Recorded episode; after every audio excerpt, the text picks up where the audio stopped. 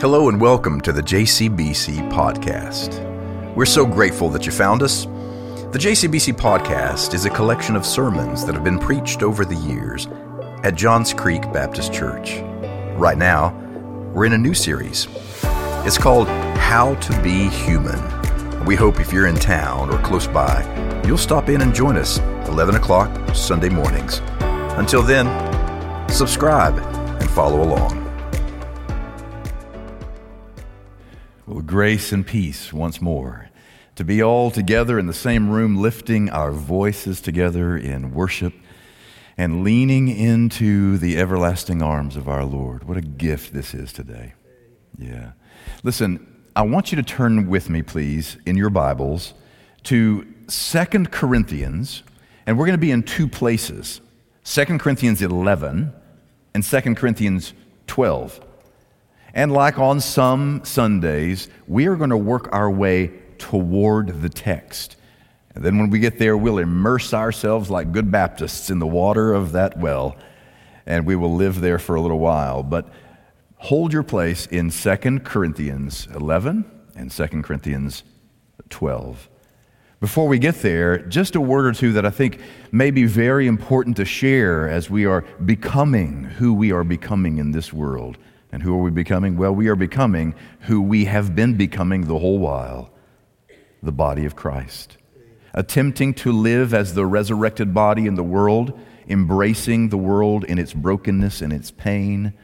And I just want to point out, you know, moments ago, David mentioned in our pastoral prayer the crisis in Eastern Europe and Ukraine, and we pray for that situation. But I want to invite you, I've learned this morning that the Baptist World Alliance uh, has issued a call for all Baptists worldwide to be in the same hour of prayer at 10 o'clock in the morning tomorrow. Now, you can pray all day long, and you don't need an invitation to prayer to pray. Amen? But sometimes there's strength in the solidarity of our praying together. So at 10 o'clock tomorrow, and we'll put it on our social media platforms to remind you. So in that hour, be in a mindful state of prayer through, throughout the 10 o'clock hour tomorrow. Now, also, as we attempt to be the presence of Christ in the world, it's important to mention when we know of it, when JCBC members are mobilizing their love in the name of Christ. And I want you to know that on Tuesday, day after tomorrow, uh, Dave and Anita Rich, JCBC members, you know Dave and Anita. Dave and Anita, would you mind standing just right where you are for just a moment? And, and yeah, take your mask off for a minute so we can see your smiling face. That's good. Dave and Anita Rich will be leaving to go to Iraq to serve in one of dozens of uh, medical missions that you have been on in the past. You've been all over the world. But Tuesday, you go to three different cities over the next several days in Iraq, uh, assisting as a nurse, as a medical uh, aide in, in, surgeries, and Dave as the, uh, I don't know, comic relief. What are you, Dave? Moral support presence of Christ. And I just wanted to make you stand for just a moment. I told you I was going to do that because if you will agree to be in prayer for the next, how many days? Next 10 days for uh, Dave and Anita Rich, would you just let them know by saying amen? amen? All right, thank you. We will be in prayer for you, and you go with God's grace and peace as an expression of our own love uh, these next 10 days. You know, we're always attempting to do more than just pray but to put prayer into action. That's what mobilization is all about. And you've heard us talking about the mobilization studio at the conclusion of worship today. Outside of the worship area, there will be members of the Mobilization Council ready to help you sign up to be a part of this mobilization studio throughout the season of Lent. And I hope you'll take a moment to do that on your way out so that you too, over the next several weeks during Lent, may begin the journey of a deeper understanding of what Christ may be calling you to do for the sake and cause of his kingdom in the world. Now, we're going to turn our attention to uh, the Word of God in just a moment, but can we offer a word of prayer to kind of turn the page and focus the consciousness of our souls here? Let's pray together. God, it is our belief that you have been worshiped thus far. It is our hope that you feel the same. Take the heart and the mind of every believer in this place and receive it as a sacrifice of worship this day. And even now, as we turn our attention to the sacred word, we yield ourselves to the power of your spirit moving among us, so that in ways that only you can perform, we really are transformed because we came together for a little while. We ask that you would bless uh, not only the reading and the study of this word, but we ask that you would help us to find feet to our faith and put it into action this day. In the name of Christ, we pray. Amen. Amen.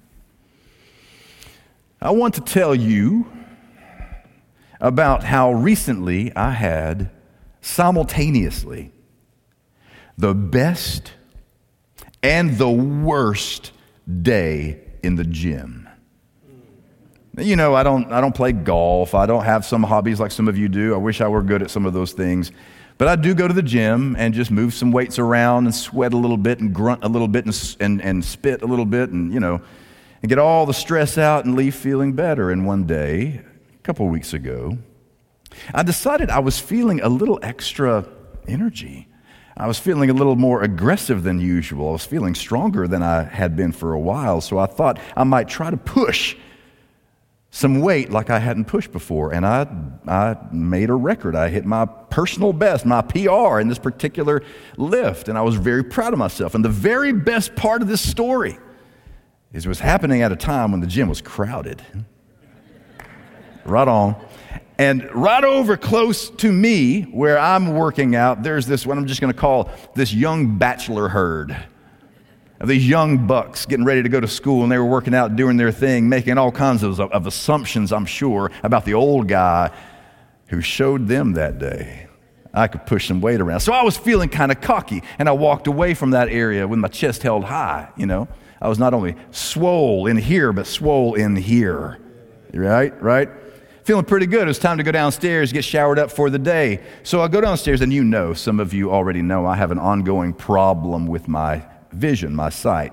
It's a real crisis, and we're looking at it, but it's getting worse and worse. I can't see a thing without my glasses. Well, I go downstairs, and after this wonderful day of making my personal record, I go downstairs to shower up, and I do.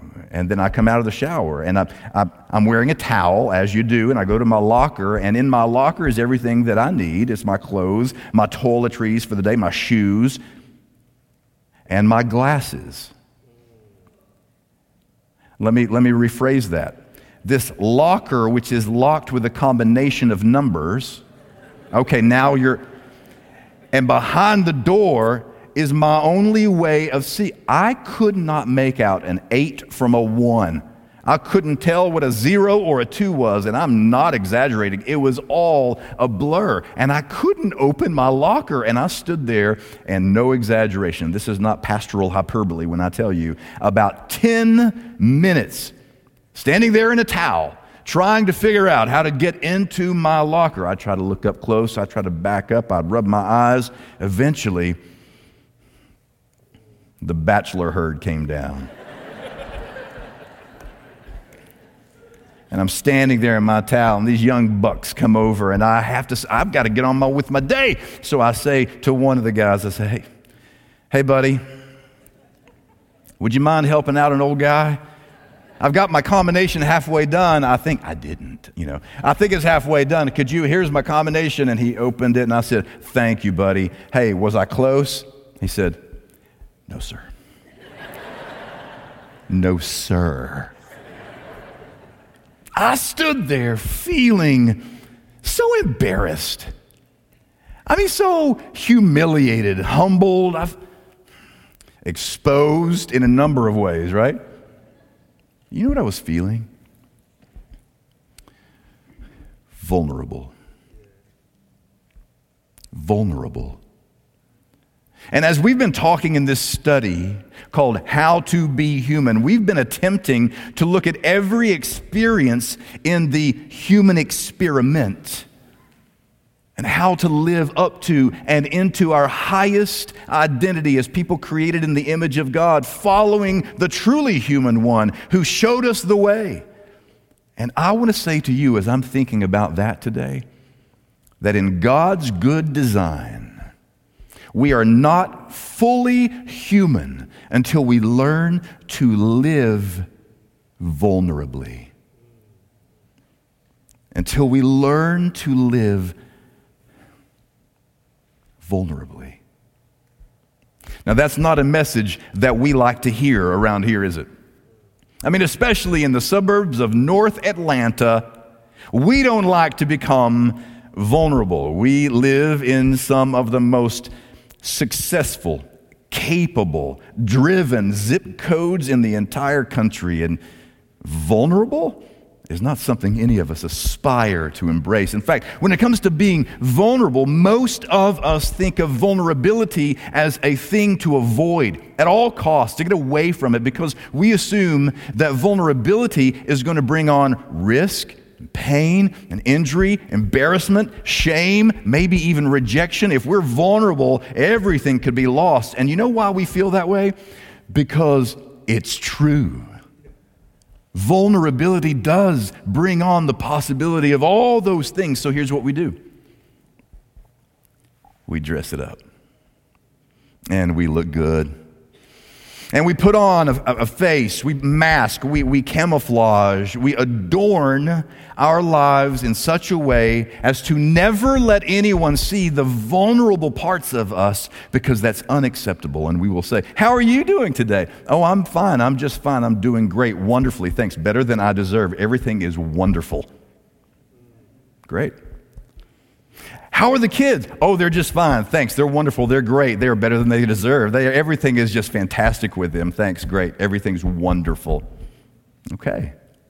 Right on. Well, it's been a hard couple of years, and every business owner I know has had a very difficult time, and every sector of our existence has felt the impact of this of, of COVID and this pandemic. H- how are you doing? Everything is great, thanks. It's wonderful. It's better than I deserve. It's just peachy. Laura and I were at lunch with another minister and his wife about a year ago. It was in the thick of, of the pandemic, right? And I knew and I know what every pastorate has experienced in trying to lead and love a church through a pandemic. And it comes with a unique set of challenges. So at lunch, I asked him, Brother, how you doing? And his answer was, Oh, it's great. We've had more baptisms this year than we ever have in the last 10 years. The people are joining. Attendance is great. Uh, finances are wonderful. And I tried to poke a little bit, a little bit further, and still I got the same kind of answer. And I'm, okay, we're going to do that. Okay. Okay. Check, please. You know, because I knew better and I know better about that particular situation. And yet, something in him and something in me and something in you causes us to camouflage the most vulnerable parts of us. It's like we, well, it's like we build this walled city around our hearts. I mean, think about it. This is why prayer requests at church really rarely get past sicknesses and surgeries. When was the last time I hope it has happened, but when was the last time in a small group or a Bible study or a Sunday school community you, you, you, went to prayer request time and somebody said, Listen, I need you to pray for me because I am hanging on by a very thin thread, and if I don't get some help, I don't know if I'm going to make it. But even at church, we, we dress it up and, and, we, and we make sure that nobody sees the, the chink in our armor, the weak place, the Achilles heel. So we build these walled cities around our hearts, almost like the walled cities of the Old Testament, like, like Jericho. And that great city, it was described that no one came in and no one went out. And that's great because you can build a walled city around your heart and never let them see you sweat. Never let them see the weakness or vulnerability in you. And guess what will happen?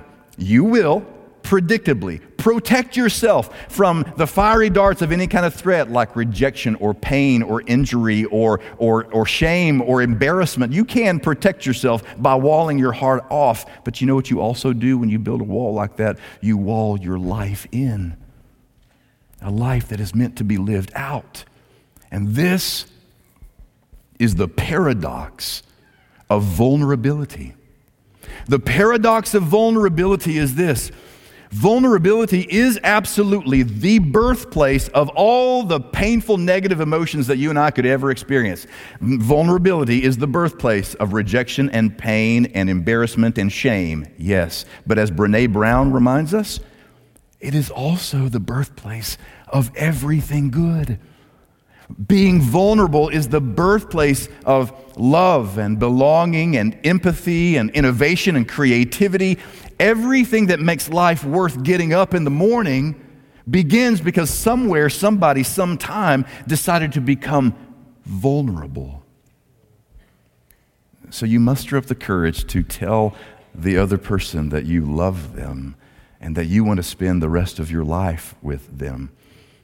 That requires vulnerability because you know why? They could say no, and you will be rejected and broken, uh, your heart in a thousand pieces, or they could say, Yeah, me too. And everything could change. It's the birthplace of that which is painful and that which is filled with great beauty, being vulnerable. Being vulnerable is the birthplace of belonging. If you belong to a friend group, I hope you do.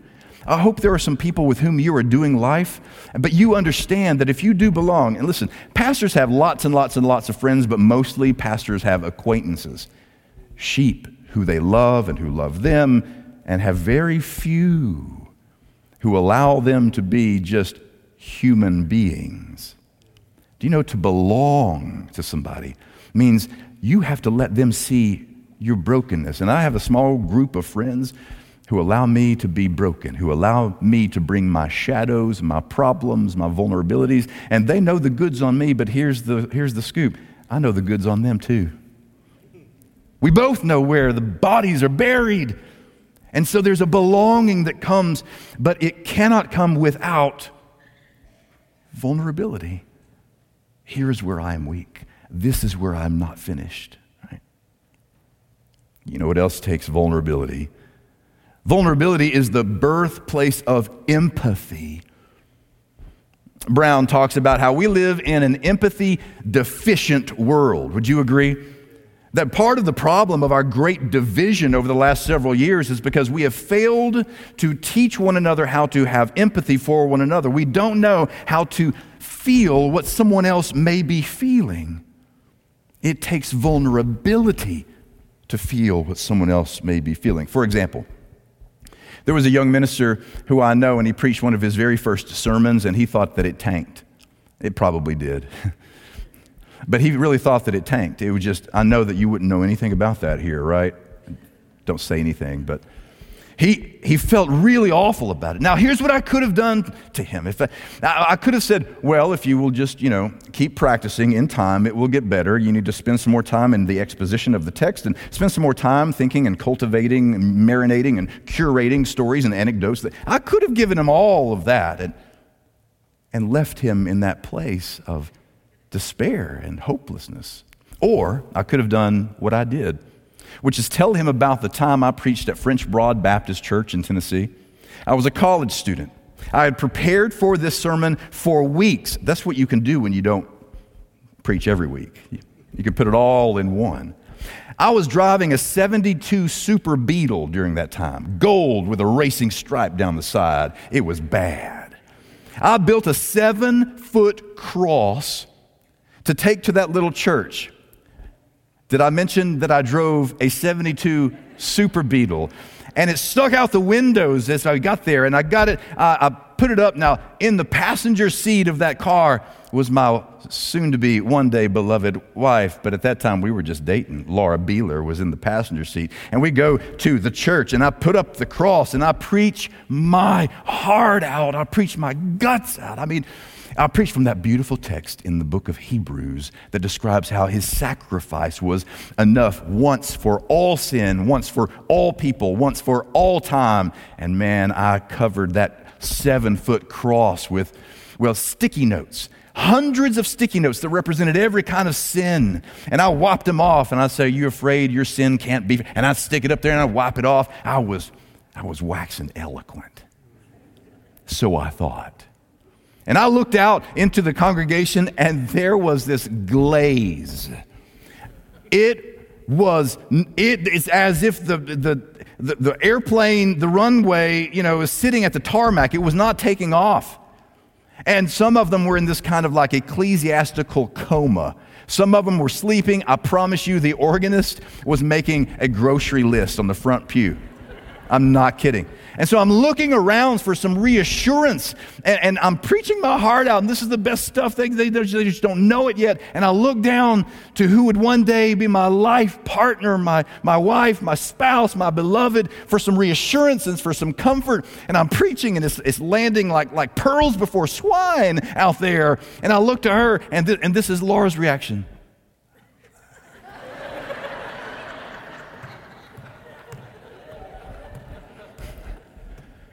It tanked. We got in the car, I shoved that, that cross back in the car. We drove away in a, in a kind of a flume of dust behind, and this is Laura's response as we walk away, as we drive away. Well, I, I thought that went well. You know?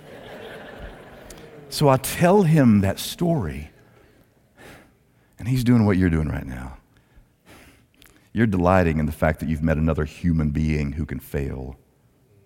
There's nothing compelling about perfection. There's nothing compelling about getting it right 100% of the time. What's compelling is to find someone with a courageous vulnerability to say, you know what? Me too. Me too. Brown says it's like when her little girl came home in seventh grade, distraught because at lunch none of her friends would sit with her at the table. And worse than that, they sat at another table, kept looking over at her and giggling, and she came home just falling apart. She said, What I could have said is, well, I bought you all those cute clothes. Why aren't you wearing those cute clothes? And pull your hair back and do something with your face. People can like you. right.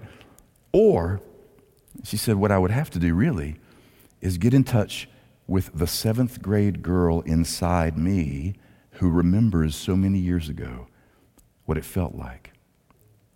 Or maybe last week what it felt like. And hold her by the cheeks and say, Yeah, baby, me too. Me too. Vulnerability begets vulnerability. Yet we build these walls around us, and, and none of these things can happen without vulnerability love, belonging, um, empathy, creativity, innovation, all the things that make our species amazing will only happen if someone begins to be vulnerable. And at the top of the list of all the things that cannot happen without vulnerability faith. Faith. So the Apostle Paul, who had a long resume worthy of bragging, a Jew of all Jews, a Hebrew of Hebrews, tribe of Benjamin, Pharisee. He had all the qualifications on his CV that would impress anyone. But when he chose to brag about something, he chose to brag about his vulnerabilities. Watch what I mean. In 2 Corinthians chapter 11, beginning in verse 24, five times I have received from the Jews the 40 lashes minus one. Three times I was beaten with rods. Once I received a stoning. Three times I was shipwrecked. And for a night and day adrift at sea, on frequent journeys, in danger from rivers, danger from bandits, danger from my own people, danger from Gentiles, danger in the city, danger in the wilderness, danger at sea, danger from false brothers and sisters, in toil and in hardship, through many a sleepless night, hungry and thirsty, often without food, cold and naked. You know, naked is just another word for vulnerable. And besides other things, I am under daily pressure because of my anxiety. Because of my anxiety for all the churches. Who is weak and I am not weak? Who is made to stumble and I am not indignant? And then here is the money verse of the old passage. If I must boast, I will boast of the things that show my weakness. If I must boast, I will boast in the things that show my weakness. That's absurd to my ears. And yet, the reason Paul boasted in all of those embarrassments and perceived failures and vulnerabilities is because he understood a truth that is as true for you and me as it was for him. Every scar tells a story. Every scar tells a story. Like the story I told you last year about the true story of a, of a, a woman who looks out the window of her, her house and he sees, she sees her son by the lake in, in Florida. And he doesn't see the gator swimming toward him. And she runs out, but she's too late. He grabs the gator grabs the toddler by the legs and clamps down with those mighty jaws, but the mother grabs her arms and begins to tug, and a, and a tug of war ensues as she battles for her child's life. A man driving by sees what's happening, jumps out of the car. He has a gun, he shoots the alligator, and the boy spends weeks in the hospital recovering. After he had recovered, recovered for some time, a reporter makes his way to the hospital to make a story about it. He comes to the little boy and says, Can I see your scars? The little boy raises his legs to reveal the scars on his legs. But then, when he was almost finished, he said, But wait, I've got some really cool scars on my arms too. Because that's where mom didn't let go. Yeah, yeah. See, the, the scars that we bear, our vulnerabilities, the scars that we bear are evidences of where God refused to let go, of where you were in a battle for your life, and though you may perceive it as weakness now to tell that story, those scars reveal not disgrace, but they reveal His grace how he hangs on to you when you think that life. Of course, Paul is going to brag about the 40 lashes minus one because right here, this is where I was beaten to an inch of my life and I thought it was over, but it wasn't. He came through. And over here, this scar is where I was stoned. And every time I look and see that, that mark, I remember I thought I was done. It was curtains for me, but I wasn't. He wasn't finished with me. And over here, this mark here, I got that during the shipwreck and it'll never go away. It'll, it'll always be there to remind me because Paul knew that the scars tell the story of God's grace being manifested in our lives. Don't despise your vulnerabilities and your weaknesses, they tell the best part of you. So he goes on in chapter 12 to continue with the same theme in verse 7, part B. Therefore, to keep me from being too elated, a thorn was given me in the flesh, a thorn, a messenger of Satan to torment me, to keep me from being elated. Three times I appealed to the Lord about this, that he would leave me. But he said to me, My grace is sufficient for you for power is made perfect in weakness. So I will boast all the more gladly of my weaknesses, so that the power of Christ may dwell in me. Therefore, I am content with weaknesses, insults, hardships, persecutions, calamities, for the sake of Christ. For whenever I am weak, then I am strong. He understood that to show your scars is a way to reveal to the world that God's grace dwells in you. And everybody needs to know that they are not alone. There is power for someone else in seeing your scars. Yeah. You know, I've told you in years past, when I was a child, I had a major operation. That operation was called a diaphragmatic hernia. About three or four years old, they cut me in half. There's a scar right now. I won't show it to you. There's a scar that goes right here all the way around to the top of my back. It's, a, it's been with me my whole life. For a long time, I wondered why I went through that. They fixed it, there was never a problem again. My brother had the same operation multiple times over until his untimely death at 25. Yeah. I always wondered why. Until about the mid 90s, I was a youth pastor.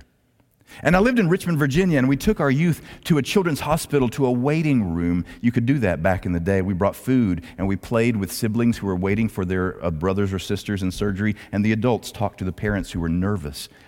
And it was during the day when there was still a smoking section. Can you believe what we did to ourselves back? And there's this one woman, and she's by herself, ashtray full of cigarette butts. She's lighting one right off the next and her, her knee is just twitching like, like it's like, you know, adrenaline is just pumping through her. I sit and talk to her. Do you mind if I pray with you? Sure. Why, why are you here? My son's in surgery. Do you mind if I ask what, what he's having done? It's a very rare condition. And, and I, I'm afraid, I don't know if he's going to have a normal life. I don't know if he'll play sports, if he'll run. I don't know if he'll get married. And she was just distraught. I said, Do you mind if I ask what the name of the condition is? She said, It's called a diaphragmatic hernia. And I said, I don't want to creep you out, but can I show you something? And I pulled up my shirt enough to reveal my scar. I said, I had the same exact surgery years ago, and I'm just fine. And she broke. And we embraced, and she wept. And it was a reminder then, as it is today, that vulnerability begets vulnerability. When we find the courage to show one another our scars, our weaknesses, then something happens between us. The grace and mercy of God are manifest. This is why we eat the bread and the cup. This is why we come to the cup and the bread because we don't just come to bread. We don't just eat bread and we don't just eat or drink the cup. We eat broken bread and we drink the contents of fruit that has been crushed. Because there is nothing more vulnerable than a cross. He came to rescue us in the most vulnerable way. Born to a poor peasant girl, the subject of ridicule and mocking his entire childhood, he grew up and paid attention to those who were mocked and those who were rejected. And there he was at the very last displayed upon a cross, beaten, bleeding, naked, exposed, vulnerable for the sake of you and me.